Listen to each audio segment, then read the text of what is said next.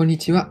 夢である海外移住を叶えるために日々奮闘するラジオのスカイアーチャーです。現在は大学生でロシア語を勉強したり、音楽を作ったり、雑誌を作ったりしています。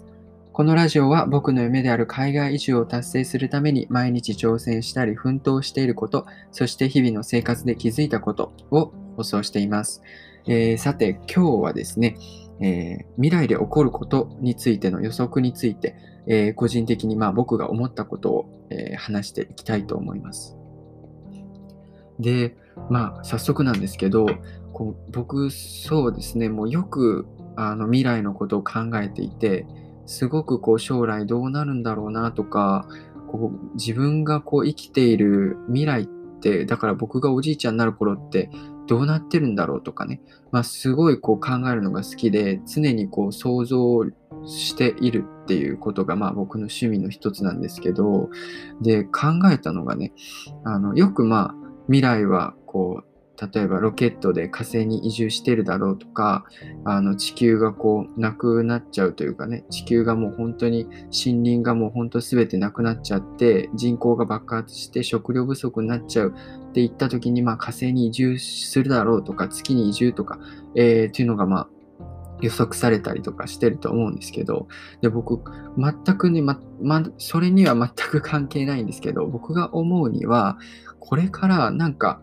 なんだろう、あの、今はね、国際交流とかで、なんあの地球を通して、まあ、飛行機に乗って、こう例えばドイツとか、まあ、アメリカとかこう日本人が行ってとか、まあ、国際交流したりとかこう外国人の人とコミュニケーションを取ったりとかっていうのをこう地球規模でま行われてると思うんですけど将来、ま、飛行機もねやっぱり1903年だったかな。あのライト兄弟がああいやもっと昔か。ライト兄弟がこう開発して、まあ、今は今となってはねもう本当にマッハもうほんと3とか4とかでもう飛ぶジェット機とかミサイルとかもうそれくらい開発されてくらるくらいなので、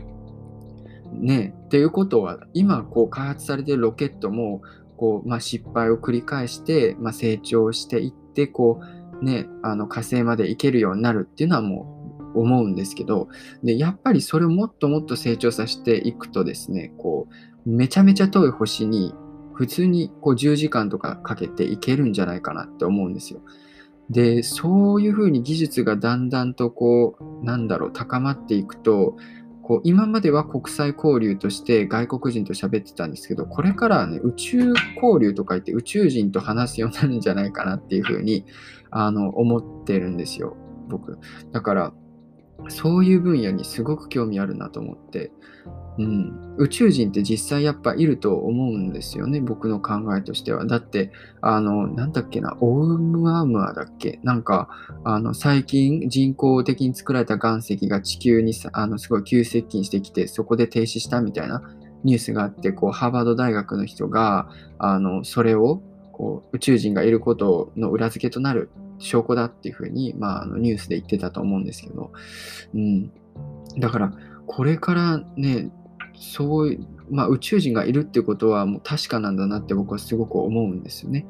ってことは、そんなめちゃめちゃ巨大な人工物を作ることができ、そしてめちゃめちゃ高速スピードで、えー飛ぶこともできっていう宇宙人っていうことはやっぱ並外れた技術力を持ってると思うんですよ。やっぱね、地球ではこう考えられないような。ってことは、これからの未来、そのロケットをこうもっと開発して近未来的にして、こうね、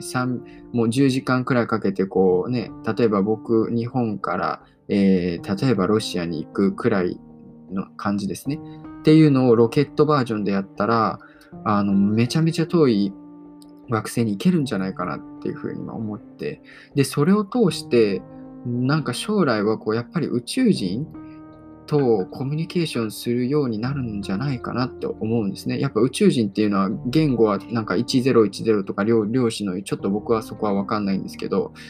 ねだからどうにかしてこう宇宙語を開発して宇宙人とこう話せるように、ね、ななったら面白いのになとか思ったり、なったらいいなとかこう考えてたりですね、えーまあしてて、うん、だから将来こうなんだろう、今は国際学部って大学あると思うんですよ。これから大学にこう宇宙学部とか宇宙宇宙人語とかね、なんかそんなのが生まれるような気がしたりしてとか感じで考えています。で、あとはあの、ね、タイムマシンの話をよく僕すごい好きでするんですけど、ガチでね、タイムマシン、まあ今なんかやっぱ科学的にその考えて、物理的に考えて、やっぱタイムマシンってあの過去に戻ることはできないとかいうふうに言われてるし、こう時間を高速以上のスピードでこう駆け抜けないとその時間軸っていうのと重力の関係でこうなんだろう、いがませることがまあ不可能で、それだけの、例えば10年とか過去に戻るといったらもう莫大なもうスピードかつ重力によるその時間の流れをこうめちゃめちゃ曲げる必要があるんで、そしてとてつもないエネルギーが必要なんで、だからま物理的にはね、もうそんなことやったら人がもう踏み潰されて死んじゃうっていう感じで、まあ、なってるっていうふうにま今言われてると思うんですけど、じゃあそれをね、こう、じゃあ3000年後考えてみたらどうなってるんだろうって考えると3000年後はおそらくその潰されてるとか課題とか高速以上にスピードを出す課題とか多分解決されてるんじゃないかなって思うんですよ。で、それをこうね、ってことはタイムマシンって絶対できるんじゃないかって思うんですよね。で、そのタイムマシンがこう僕たち、まあ、今はない、タイムマシンがないってことは未来にもないんだっていうふうにま言ってる人いると思うんですけど、そのタイムマシンが今ないっていうのは何でかって言ったら、その人たちの高い技術力のおかげで僕たちがそのタイムマシンを見れてないんじゃないかって思うんですよ。で、時間軸とかもそんないじれるんだったら、もう今、もしかしたら今、僕が確かにこうやって気づいてない時にも、その地球全体、まあ、宇宙全体の、ね、時間軸を、まあ、地球の周りの、ね、時間軸をパッとこう停止させてみんながこうなんだ例えばコーラを飲んでる人はこうパッとなんだろう、ね、なんて言うんだろう想像すると難しいですけど全てのね車の移動とか、まあ、煙とか全てパッと停止してその間に宇宙人だけが動いてまあ地球の情報とかをこう盗んででタイムマシーンでまたかあの3000年後に戻りましたって。で、そこの3000年後にある司令塔の人が誰かの一人がボタンを押した瞬間、あまた再生されますみたいな。っていう感じになんか僕たちってこうね、時間とかをこう全部制御されてるんじゃないかなっていうふうにね、まあ思ったりとか考えちゃったりしてるんですけど、というのも、なんか最近、イーロン・マスクさんが新しいプロジェクトやってて、それが、あの、なんか脳とね、脳と AI を結びつけるっていうやつで、まあ、人間っていうのはやっぱどうせ死んじゃうと。90歳くらいになったら死んじゃうから、じゃあその人間は死んじゃうけど肉体的なものはまないけど、内部のね、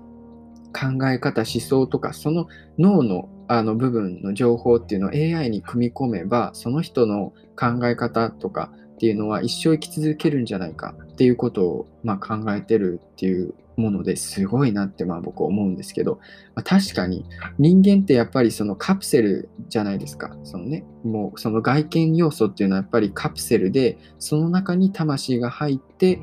まあ、動くみたいな。つまりそのロボットにこう、まあ、あの、エネルギーであるこの、なんだろう、ねじ巻きをすることによってロボットが動くみたいな、まあそんな考え方だと思うんですけど、ってことは、やっぱりその内部の脳っていう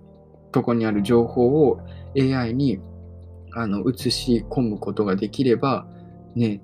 で、それをもうちょっと早くできたら、アインシュタインとかの天才の人たち、もうめちゃめちゃこうすごいことを考えるアインシュタインさんとかに、の時にこの AI かける脳の技術があれば、アインシュタインがずっとこう生きているって感じとかできたんだなとかまあ思ったりするんですけどね。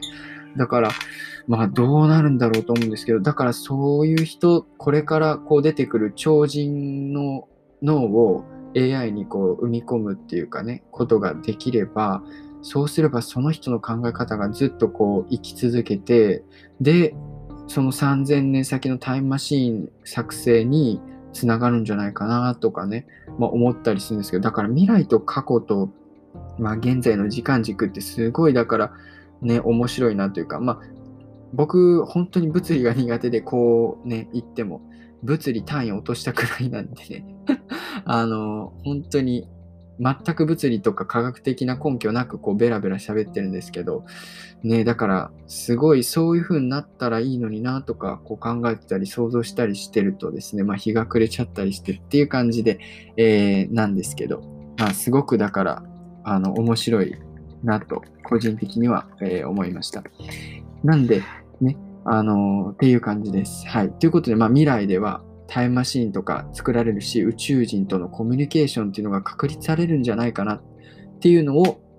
まあ、最近ずっと考えてたということについて、えー、今日はお話をしたということです。はい、しました。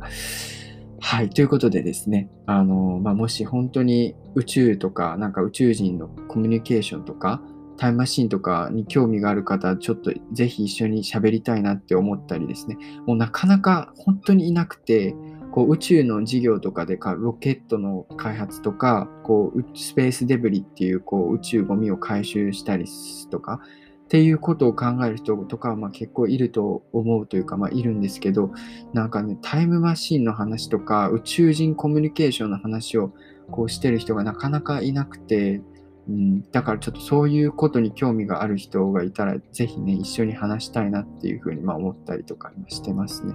はい。という感じで、本日は、えー、宇宙について